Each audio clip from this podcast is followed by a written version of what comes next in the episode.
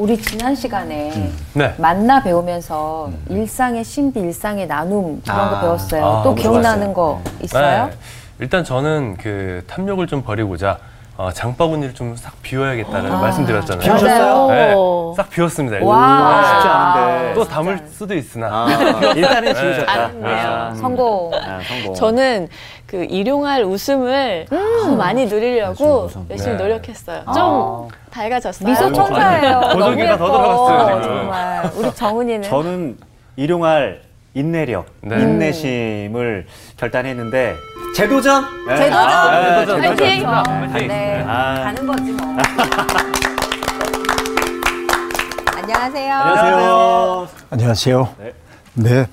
뭐 다들 잘 지낸 것 같은 느낌이 들긴 하는데 일용할 인내. 네. 일용할 인내. 네. 실패란 단어보다 재도전으로 재도전. 재도전으로 가겠습니다. 그래요. 네. 사는 게 그런 것 같아요. 아, 넘어지지 않는 사람이 위대한 게 아니라 넘어진 후에 다시 일어나서 지향을 바로 하는 사람이 아. 대단한 사람입니다.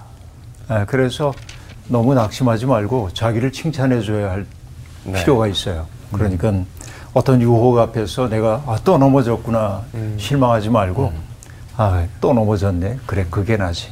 하지만 난 다시 일어날 거야. 아, 이런 것들이 든든한 삶이 아닐까 뭐 그런 생각을 해보게 되는데요. 네.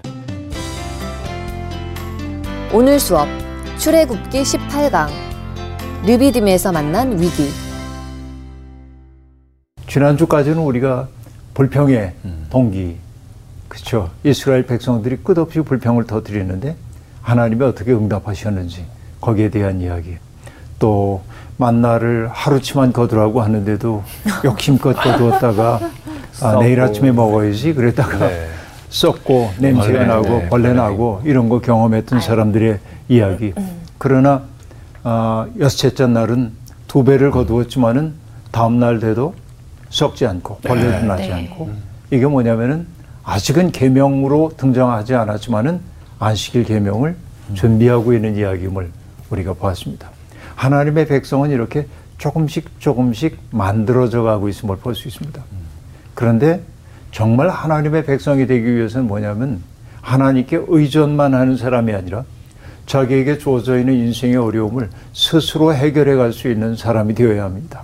오늘 우리가 공부하려는 대목은 바로 그런 이야기입니다.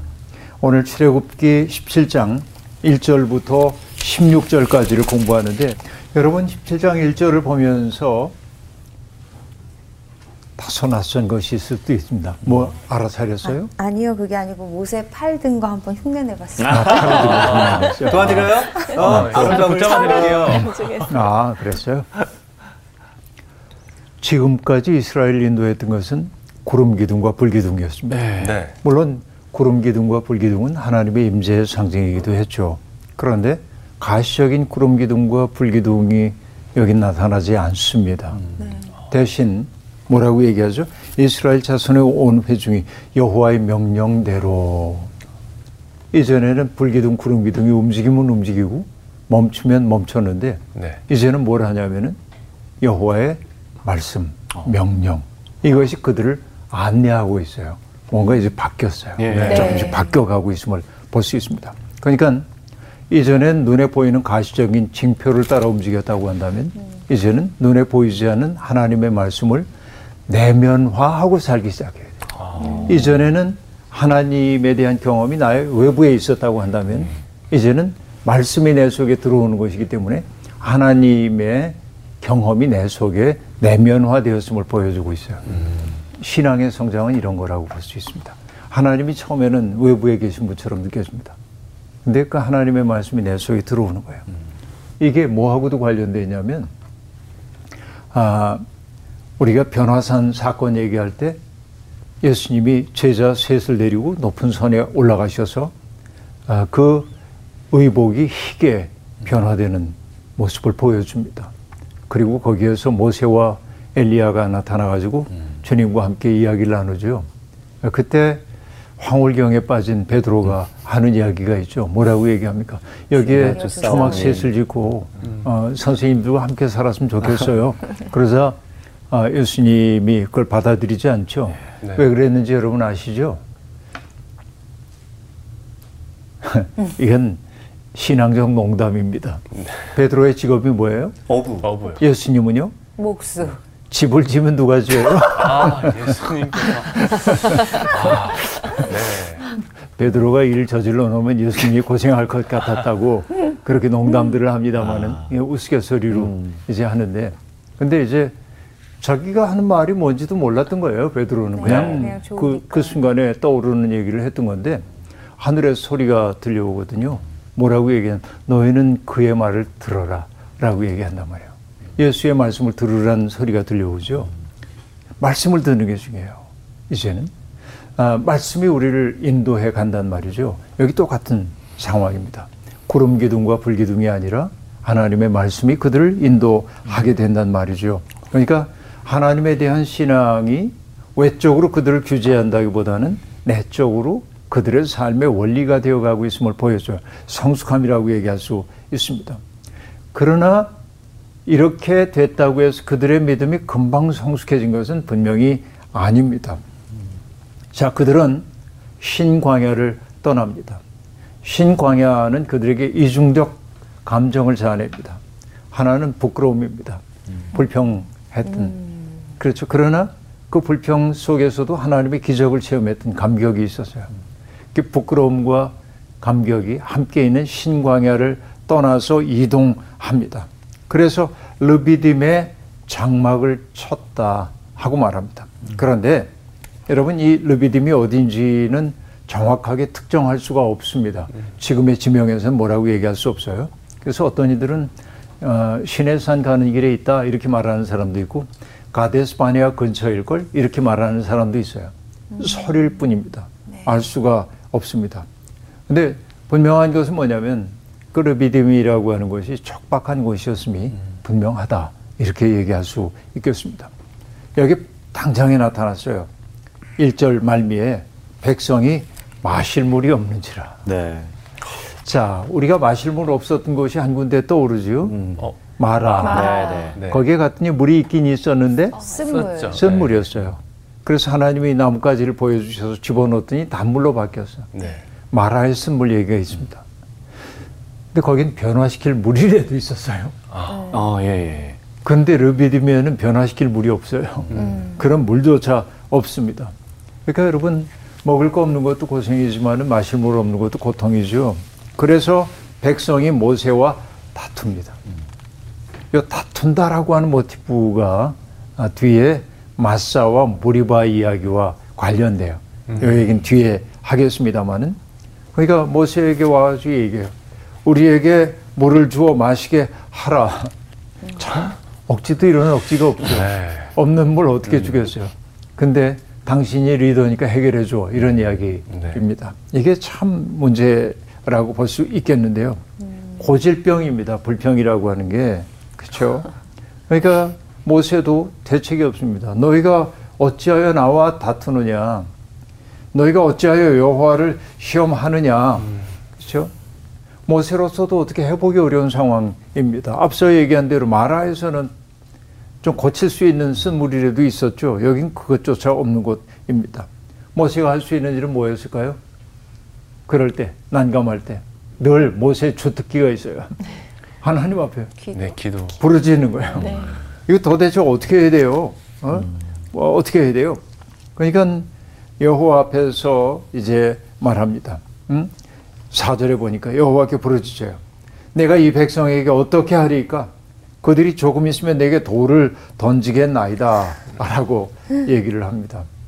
모세는 정말 그 위기를 느꼈던 것처럼 보입니다. 네. 이게 군중들의 속성이기도 합니다. 아, 우리가 얘기하죠. 군중이라고 하는 것은 아, 배를 띄워 올리는 물로 비유되기도 합니다. 배를 띄워 올리죠. 물이 있어야 뜨잖아요. 네. 근데 그 물은 또 동시에 뭘 하죠? 배를 전복시키기도 하잖아요. 네. 흉용하면은 군중이 꼭 그래요. 그래서 여러분 에, 노벨 문학상을 받았던 엘리아스 카네티라고 하는 사람이 썼던 군중과 권력이라고 하는 책에서 군중에 대해서 엘리아스 카네티는 이렇게 얘기합니다. 군중에 대한 얘기예요. 그것이 나를 습격해 오는 것 같은 위협적인 것으로 인식되기도 하고 군중이 나를 습격하는 것처럼 어떤 저항하기 힘든 힘에 의해 군중 속으로 빨려 들어가 나 자신이 군중의 일원으로 화하는 것을 느끼기도 한다. 그러니까 군중이 나에게 압도적인 힘으로 몰려와가지고 나를 두렵게 하기도 하는데 그게 블랙홀처럼 나를 끌어당겨서 나로 하여금 군중의 일원이 되게 만들기도 한다. 이게 군중입니다. 그래서 여러분 이 군중 심리를 이용해 가지고 정치하는 이들이 있잖아요. 그 대표적인 사람이 히틀러. 그 히틀러는 연설을 정말 잘하거든요. 사람들의 마음을 콱콱 이게 대중들 동원하는 이게 대단하거든요. 그러니까 사람들 거기에 넘어가요. 사람들은 숭배해야 할 우상을 기다리고 있어요. 대부분의 경우. 네. 그러니까 자기를 인도해 줄 수 있는 우상들을 사람들은 찾고 없으면 만들기도 합니다. 이게 인간의 버릇이라고 얘기할 수 있겠는데 여기 군중들은 하나님의 백성이라고 말하긴 했지만은 여전히 자기들의 위험과 어려움 앞에서 원망하는 군중이란 말이죠. 원망할 뿐입니다. 이런 사람들을 아, 그 사르트르 같은 사람은 뭐라고 하냐면 아, 즉자적 대중이라고 얘기하는데 그러니까 그냥 자기에게 주어져 있는 것을 그대로 반응하면서 하는 거예요. 자기가 주체가 되어 가지고 뭔가를 해결해 나가는 대자적 군중이 아니에요. 그러니까 내가 주인이 돼가지고 이 상황을 타개해 나가는 능동적 주체가 아니라 자기에게 주어진 것을 그냥 받아들이는 식물적 주체. 이런 아, 사람들인 거죠. 아직은 하나님의 백성으로 온전히 지어졌다고 얘기할 수가 없겠습니다. 모세가 부르짖었다고 하는 이, 이 얘기의 말의 의미는 뭐냐면 모세는 인간의 가능성이 끝난 그 자리에서 시작되는 하나님의 가능성을 신뢰했기 때문에 부르짖었다고 얘기할 수 있습니다. 아, 우리도 그렇습니다. 때때로 아, 어떤 일을 도모하다가 낙심될 때가 있죠. 네. 그러나 믿음의 사람들은 낙심해서는 안 됩니다. 그 일이 하나님의 뜻이 분명하다고 한다면은 나는 실패할지 몰라도 하나님은 실패하지 않으셔. 이 확신을 갖고 가야 합니다. 내가 넘어진 그 자리에서 하나님은 새로운 희망을 시작하신다는 사실을 믿고 살기 때문에 나는 패배한 것처럼 보여도 비애에 빠지지 않습니다. 이것을 다른 말로 얘기하면 뭐냐면 부활 신앙이 그런 겁니다. 나는 패배하는 것처럼 보여도 하나님은 패배하지 않으신다. 그러니까 하나님을 믿는 사람은 낭장의 결과가 없다고 해가지고 낙심하는 사람에서는 안 됩니다. 역사 속에서 선한 의지를 가지고 있는 사람들은 악의를 가진 사람들에 의해 이용당하기도 하고 박해를 받기도 하는 것처럼 보입니다. 악이 언제나 이기는 것처럼 보입니다. 그러나 하나님이 승리하십니다. 이게 우리의 믿음입니다. 그렇죠? 그러니까 모세는 부르짖어요. 하나님이 개입하면 문제가 해결될 수 있다고 믿기 때문에 그렇습니다. 모세의 부르짖음이 절박했기 때문일까요? 하나님의 개입도 신속하게 일어납니다. 5절에 보면 하나님이 이렇게 말씀하시죠. 여호와께 여호와께서 모세에게 이르시되 백성 앞을 지나서 이스라엘 장로들을 데리고 나일강을 치던 내 지팡이를 손에 잡고 가라 하고 얘기합니다. 예. 자, 백성 앞을 지납니다. 왜 그럴까요? 백성들이 보는 앞에서 어떤 사건이 벌어져야 하기 때문에 네. 일종의 퍼포먼스예요. 몰래 가는 게 아닙니다. 네. 백성들 보는 앞에서 장로들과 함께 가는데 모세의 손에 들려 있는 게 뭐예요? 지팡이. 지팡이. 지팡입니다. 네. 그런데 너무 재밌어요. 뭐라고 말하냐면 나일강을 치던 내 지팡이. 우리가 알고 있죠. 네. 나일강을 네. 쳐서 어떻게 했어요? 물이 피로-. 변하죠. 기적이 일어났어요. 네. 그런데 여러분 모세의 손에 들린 것은 모세의 지팡이이기도 하지만은 사실은 하나님의 능력이 나타나는 하나님의 지팡이이기도 하죠. 네. 그런데 하나님은 그것을 내 지팡이를 들고라고 하지 않고 내 지팡이를 들고라고 얘기를 하고 있습니다. 이게 이제 우리가 봐야 하는 건데요.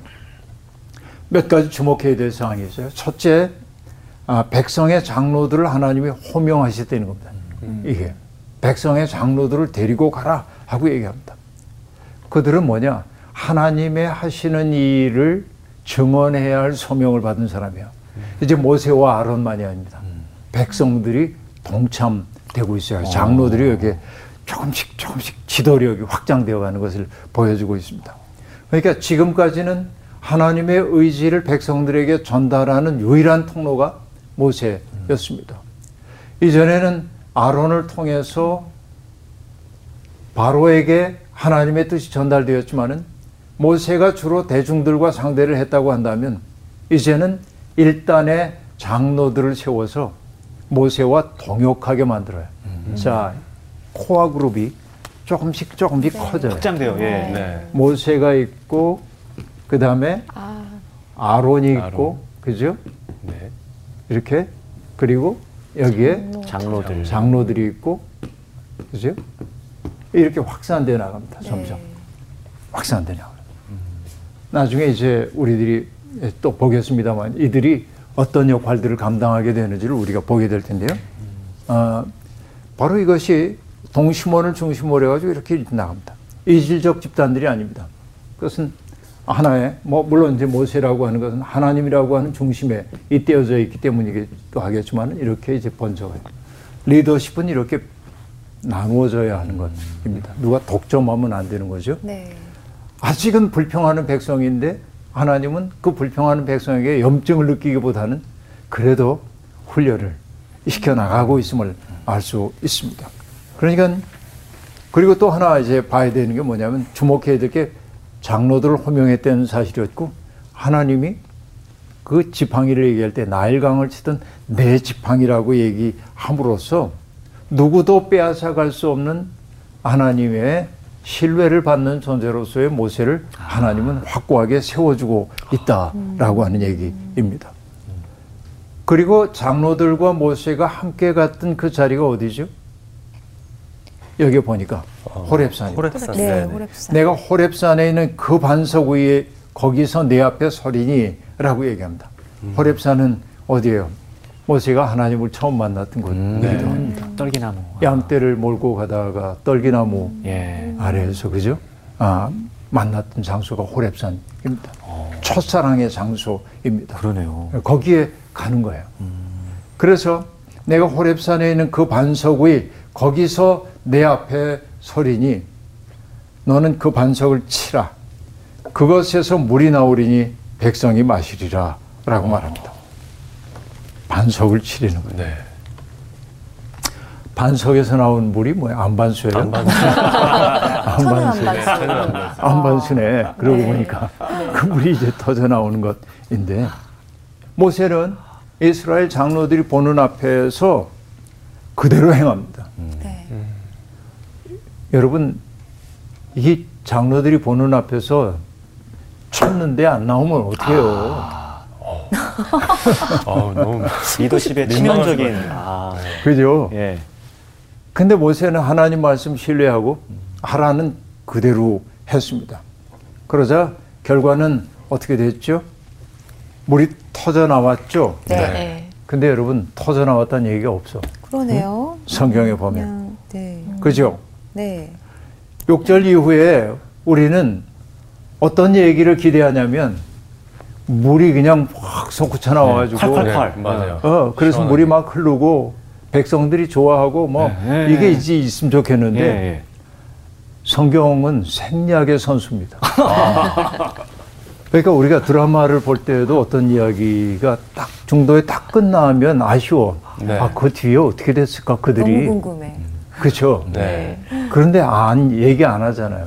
그러니까 정말 그 좋은 감독들은 사람들을 상상하게 만들지 남김없이 보여주지 않는데 음. 여기 여러분 딱 보면은 이스라엘 아, 목자는 그러네. 그대로 행했다라고 얘기하면 우리가 기대하는 바는 뭐냐면 물이 막 터져 나왔어요. 그래서 장로들이 깜짝 놀라고 하나님을 아, 찬양하고. 그래서 아 모세가 짠하고 네. 이런 모습을 그려보는데 일체 그게 없어요. 그러네요. 어. 이렇게 성경의 성경 기자들에게 중요한 것은 하나님 말씀대로 행했다는 거지 그 결과가 어때서 어떻게 기뻐해서 인간적인 기쁨 같은 거 별로 여기 안 드러내고 있어요. 그게 아쉽죠. 네. 그래서 여러분 마크 샤갈이라고 하는 화가가 있는데 아, 샤갈이 성서 미술 그 성경의 드라마틱한 순간들을 많이 그리거든요. 그림이 커요. 큰 그림들을 그립니다. 그 프랑스 니스라고 하는 곳에 가면은 아, 국립 마크 샤갈 성서 미술관이 거기에 있습니다. 거기에 보면은 모세가 반석을 두드리는 그림이 있는데 그 그림 제목이 바위산 두드리기입니다. 화면의 맨 위에서 모세가 반석을 두드리거든요. 그렇죠? 그런데 모세의 모습이 어떻게 그려져 있냐면 머리에 신성을 상징하는 빛과 같은 뿔이 이렇게 나 있습니다. 뿔이요? 예. 그러니까 여러분 미켈란 미켈란제로의 모세상에 뿔이 있는데 네. 그것처럼 뿔과 같은 형상이 도단한 것처럼 그리고 있는데 아, 그런 모세가 이제 있어요. 근데 그 뒤에 모세의 뒤를 보면은 아주 희미하게 양들이 이렇게 놀고 있습니다. 그건 뭘 뜻하냐면 백성. 모세가 이전에 호렙산에서 목동이었다는 사실을 상기시켜주고 있는 건데 그렇게 양떼들이 있어요. 그리고 그 양떼들 위로 천사들이 나팔을 불고 있습니다. 그리고 우리 기대대로 반석에서 샘물이 쫙 흘러나와. 그 그림에는 샘물이 흘러나옵니다. 이 사람들이 얼마나 기뻐요. 그래서 물통을 가지고 엎드려서 물을 받는 사람도 있고요. 또 어떤 사람들은 기뻐서 춤을 추는 사람도 있어요. 뭐 뛰냐면 골똘히 생각에 잠긴 사람들. 이게 뭐지? 그러니까 동일한 사건을 두고 사람들의 반응을 샤갈은 다양하게 그려내고 있어요. 이게 상상력이죠. 근데 아까 얘기한 대로 모세가 시키는 대로 했다는 말만 나오지 물이 터져 나와서 백성들이 얼마나 행복해 했는지 그런 이야기 안 해. 하나님의 구원 이야기이기 때문에 그렇다고도 얘기할 수 있겠습니다. 어쨌든 아, 이런 그 놀라운 일이 벌어진 곳을 우리는 기적의 현장 그렇게 얘기를 해야 할 것 같은데 성경은 사람들이 그곳 이름을 무리바 혹은 마사라고 했다는 거예요. 그곳 이름을 그렇게 정했다는 거예요. 네. 아, 무리바라고 하는 말의 의미는 뭐냐면 다투었다. 음. 아. 앞에서 우리가 봤죠. 네. 모세와 다투어. 이게 무리바예요. 그리고 마사라고 하는 건 뭐냐면 하나님을 시험했다. 어. 시험하다. 그런 뜻입니다.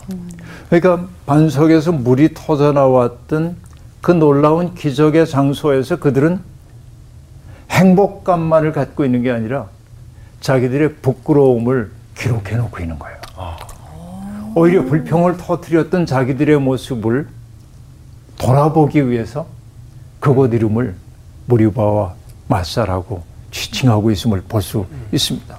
그러니까 그들은 어, 지명 속에 명예스럽고 자랑스러운 것만 기록한 것이 아니고 자기들의 부끄러웠던 기억도 새기고 있어요.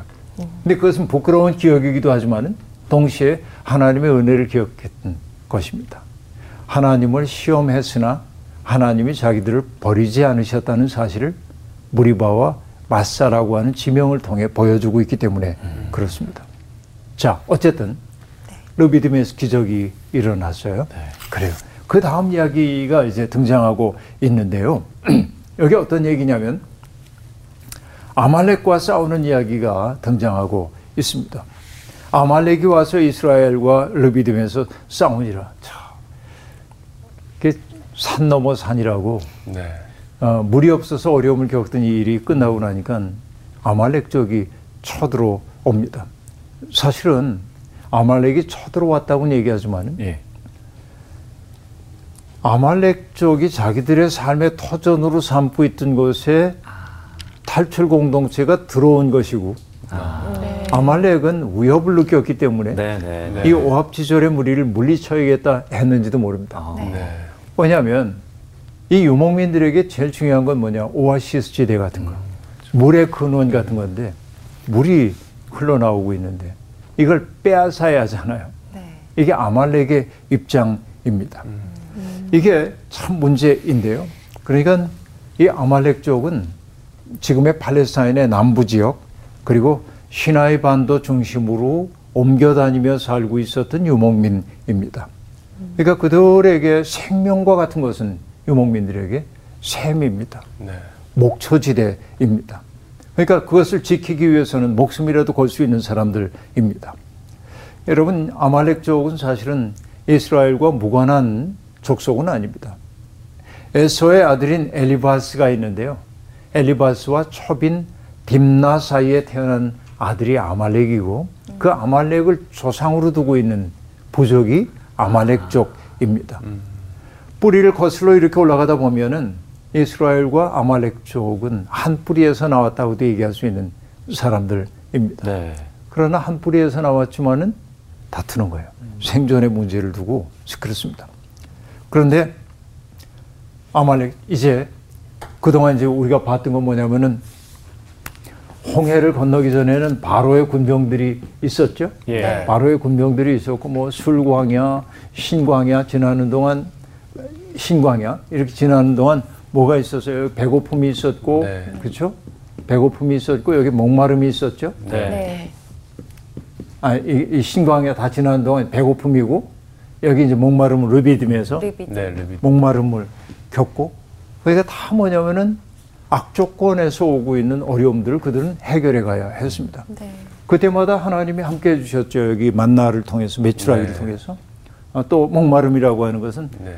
호렙산 반석에서 물이 터져 나온 일을 통해서 네. 그러니까 그들은 자연과 악조건, 척박한 악조건 속에서 하나님의 이적을 경험했습니다. 근데 이제 드디어 뭐냐면은 타자와의 직면입니다. 아. 적대감을 가지고 있는 타자와 네. 그것도 환대하는 게 아니라 적대적, 네. 현실적인 문제 앞에 이제 다가오는 거예요. 네. 홍해를 건넌 이후에 별로 경험하지 않았던 압도적 타자가 자기들 앞에 나타나기 시작합니다. 두려웠겠죠. 이스라엘 사람들은. 왜냐하면 자기들은 전투 경험이 없잖아요. 예. 싸울 수 있는 경험이 별로 없습니다. 그들은 큰 혼란 속에 빠지게 되었습니다. 그런데 모세가 단호하게 자기를 수종했던 여호수아에게 명령을 내립니다. 우리를 위하여 사람들을 택해 나가서 아말렉과 싸워라. 내가 내일 하나님의 지팡이를 손에 잡고 산 꼭대기에 서리라라고 얘기합니다. 그러니까 여호수아가 여기 등장해요. 예. 드디어 네. 출애굽의 또 다른 영웅이죠. 여호수아가 지금 등장합니다. 그리고 모세가 직접 싸움에 나가는 게 아니고 자기는 뭘 한다고 얘기했어요? 산 위에 올라가서 산 꼭대기에 설 거다라고 얘기를 합니다. 그런데 여러분 재미난 것이 있어요. 하나님이 에? 그 반석에 반석을 치라고 얘기할 때 예. 나일강을 치든 내 지팡이를 들고 가라 하고 얘기했는데 네.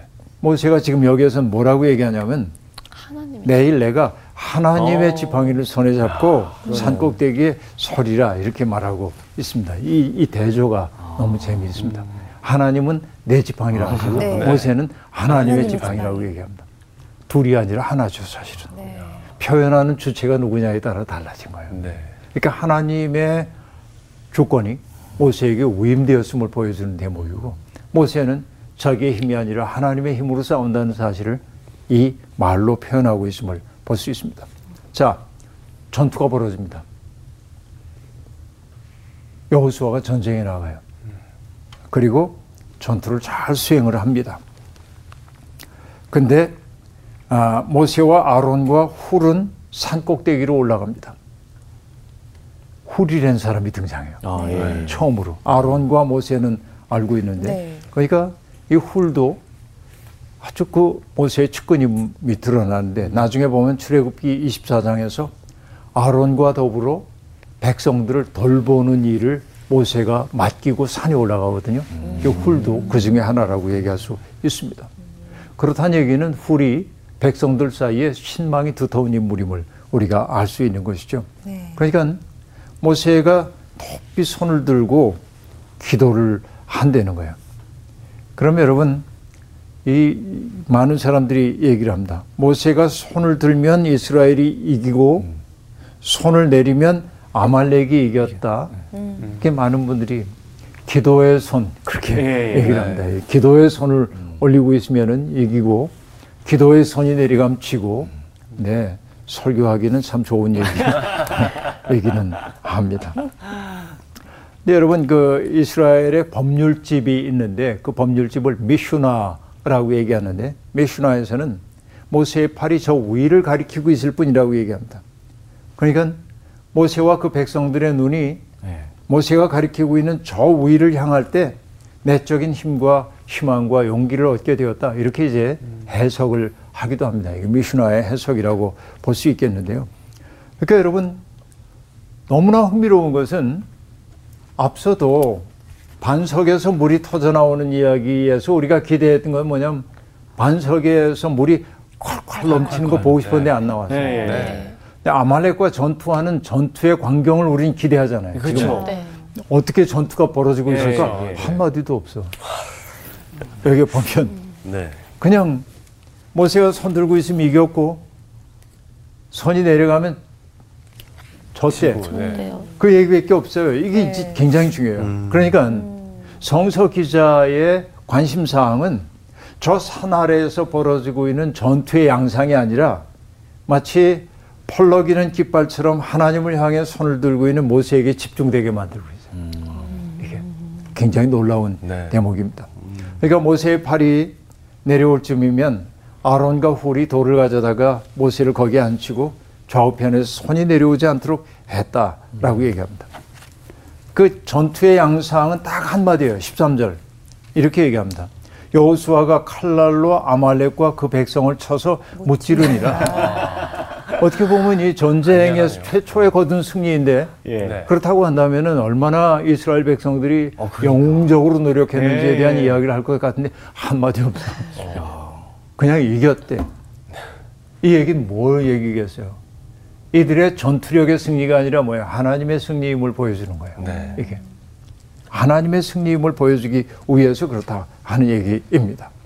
그러니까 이 이야기에서 우리가 주목해야 될 것들이 몇 가지가 있는데 성서 기자는요 아말렉의 침공을 매우 무덤덤하게 기록하고 있습니다. 덤덤하게 기록을 하고 있습니다. 네. 그리고 이 아말렉이 쳐들어왔을 때 백성들의 버릇이 안 나왔어요. 원망. 아, 원망, 그러네요. 네. 불평 그러네요. 이게 나오지 네. 않아요. 또 하나는 뭐냐면 위기 앞에서 모세가 하던 일도 안 해요. 어. 뭐예요? 부러지는 거. 그러네요. 네. 하나님 어떻게 하면 좋아요? 부러지지 않아요. 또 하나는 뭐냐면 기적이 안 나타나요. 초자연적인 기적이 없어요. 여기서는 네. 어떤 것도 이게. 그러니까 이스라엘이 싸우고 이스라엘이 승리를 거둡니다. 그 이야기밖에 없습니다. 놀라운 게 있어요. 하나님의 등장 안 해요. 그래요? 아. 이 기적 이야기에 일단 하나님이 등장을 안 해. 지금까지는. 와. 네. 전쟁이 이만큼 진행되는데 예, 예. 왜 그럴까요? 그만큼 성장한 거 아닐까요? 와우. 네. 바로 그런 얘기예요. 이게. 지금 이제 성원 씨가 거의 정확하게 얘기를 한 건데 하나님은 직접적인 행위자가 아니라 그 백성들 속에 능력을 부여하시고 네. 그 능력과 가능성을 발휘할 수 있도록 보장해 주시는 분이에요. 지금까지 우리가 봐왔던 것은 하나님이 다 해결해 주셨어요. 네. 하나님이. 그러니까 애굽에서 열 개의 재앙 이야기 통해서 바로를 징계하실 때도 하나님이 다 하셨어요. 너희는 가만히 있어 내가 하는 일 봐. 홍해를 건널 때도 하나님이 다 하십니다. 네. 그렇죠? 만나와 메추라기 내리는 것도 그냥 백성들이 해야 하는 일은 뭐냐? 거두어 드리는 일밖에 없어요. 하나님이 다 하셔요. 반석에서 물이 나오는 사건도 역시 마찬가지입니다. 하나님이 하셨습니다. 모세가 한 일은 뭐예요? 장로들 데리고 가서 사람들 앞에서 증언할 수 있도록 하기 위해 반석을 치는 일밖에 없었어요. 하나님이 다 하셨어요. 아말렉과의 전투가 중요한 까닭은 네. 그들의 신앙이 새로운 차원으로 돌입했음을 보여줘요. 그건 뭐냐? 하나님이 우리의 모든 문제를 직접 해결해 주시지 않고 우리 속에 가능성을 불어넣어 주셨다. 그러니까 나의 가능성이라고 얘기하면 안 되는 거예요. 여기서 중요한 것은 네. 그렇죠? 하나님은 이런 방식으로 일하시는 거예요. 네. 그래서 여러분 가능한 것을 현실로 바꾸는 것이 성숙함이죠. 네. 바로 이게 믿음이에요. 히브리서 11장 1절 우리 다 알죠?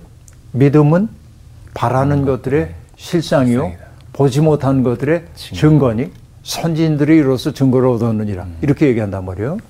믿음이라고 하는 건 뭐냐? 내가 바라는 것들의 실상이야. 그것을 실현해가는 과정이란 말이에요. 내가 하나님 나라를 꿈꾼다고 한다면 맥없이 있으면 안 됩니다. 네. 하나님 나라를 여기에서 살기 시작해야 합니다. 하나님의 마음이 내 마음을 지배하게 해야 합니다. 하나님의 마음이 우리 사이의 관계를 지배하기 시작해야 합니다. 그렇죠? 그러니까 하나님은 우리에게 가능성을 주시고 그 가능성을 우리가 발휘해 살기를 원해. 이게 하나님의 사랑법이에요.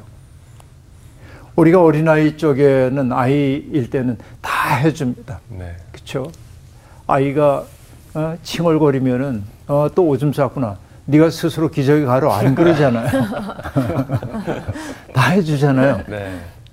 애가 저녁이 되면은 꿉꿉하고 그러니까 목욕시켜 주죠. 애한테 물 떠다 주고 네가 알아서 해 안 그러잖아요. 네. 근데 여러분 애가 어느 정도 컸는데 애 일을 다 해주면 안 되잖아요. 네. 시행착오 겪으면서 그 일을 경험하게 해야 하잖아요. 이게 사랑법이죠. 하나님의 사랑법은 뭐냐? 가능성을 불어넣어 주시고 그 가능성을 실현하도록 도와주신다라고 하는 이야기입니다. 그런데 여러분 여기 보면은 14절에 보면 전쟁이 다 끝나자 여호와께서 등장하십니다. 14절에 이게 너무 이 중요한 거예요. 네. 여호와께서 모세에게 말씀하십니다. 이것을 책에 기록하여 기념하게 하고 자 뭐냐 그들이 이제는 하나님이 주신 가능성을 가지고 어떻게 살기 시작했는지를 기록을 해야 돼. 이제는 네. 이걸 기록을 해라. 그리고 여호수아의 귀에 외워 들리라라고 얘기합니다. 그러니까 암기시키려는 거죠. 네.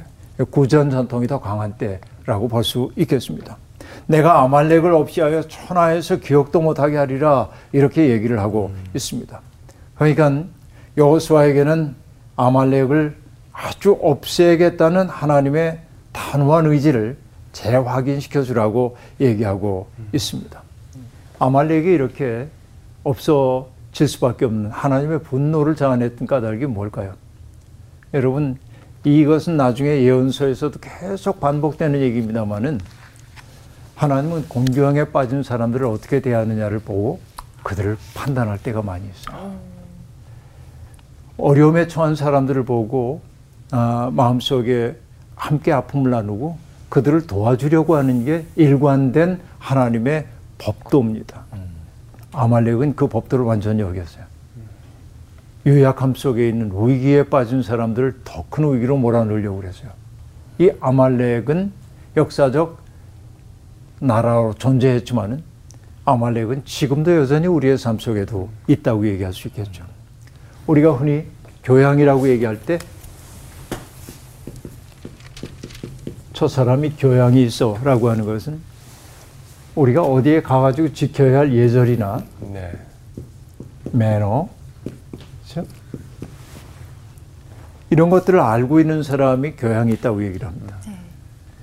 근데 진정한 의미의 교양이라고 하는 것은 뭐냐면 일본에 계신 서경식 선생이 들려주는 얘기입니다만 타자의 고통을 상상할 수 있는 능력이 교양입니다. 아, 얼마나 힘들까. 응? 약한 거 보니까 공희 씨가 약한 거 보니까 내 뜯어 먹어야지. 이용해 먹어야지. 이게 교양이 아니고. 얼마나 힘들까. 이해하고 그를 위해 뭔가를 하려는 마음이 있는 게 교양이에요. 진짜. 인간다운 교양이에요. 그러니까 아말렉이 실패했던 것은 뭐냐면 그런 교양이 없었어요. 그들의 고통을 오히려 휘벼 파고 없애버리고 이러려고 그랬어요 바로 이게 하나님의 마음에 들지 않았던 겁니다 그래서 아말렉이 그렇게 될 거라고 얘기하고 모세가 재단을 쌓습니다. 그리고 그 재단의 이름을 여호와의 니시라고 얘기합니다. 여호와의 승리라고 번역할 때도 있지만은 여호와의 깃발. 네.